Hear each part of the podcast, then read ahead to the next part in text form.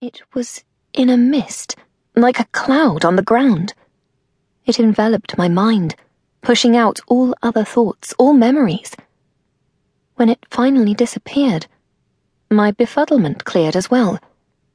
Yet I always believed there was something of great importance that had simply not come back to me. I suddenly sat up straight on my planks atop my tree, the vision, along with my sleepiness, struck clean from me. At first light, I was almost always up in my tree, a stunking, straight to the sky poplar with a full towering canopy. Twenty short boards nailed to the trunk were my passage up. Eight wide, splintered boards constituted my floor when I got up there. And a stretch of waterproof cloth I had oiled myself, draped over branches and tied down tight with scavenged rope represented my roof. But I was not thinking about that, for a scream was ringing in my ears, and it wasn't the scream of the blue mist, which apparently existed only in my mind. This scream was coming from down below. I hurtled to the edge of my planks and looked down to the ground from where I heard the scream once more. This cry was now joined by the baying of attack canines. The sounds shattered what had been a peaceful first light. Wugmorts did not, as a routine matter, scream at first light or at any other time of the light or night.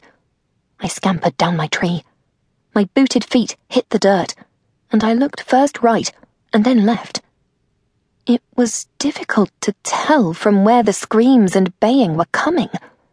Amid the trees, sounds bounced and echoed confusedly. When I saw what was coming at me, I turned and started running as fast as I could.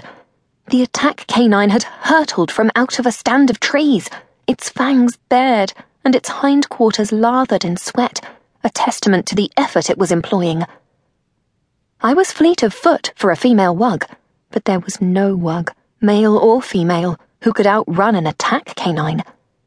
Even as I ran, I braced for the impact of its fangs on my skin and bone. But it flashed past me and redoubled its efforts, soon vanishing from my sight. I was not its prey this light. I glanced to the left and saw between two trees a glimpse of black, a black tunic. Council was about. The attack canines must have been unleashed by them. But for what reason? Council, with one exception, was comprised of males, most of them older wugs, and they kept themselves to themselves. They passed laws and regulations and other edicts that all wugs must obey, but we all lived in peace and freedom, if not in much luxury. Now they were out in the forest with canines chasing something. Or maybe some wug?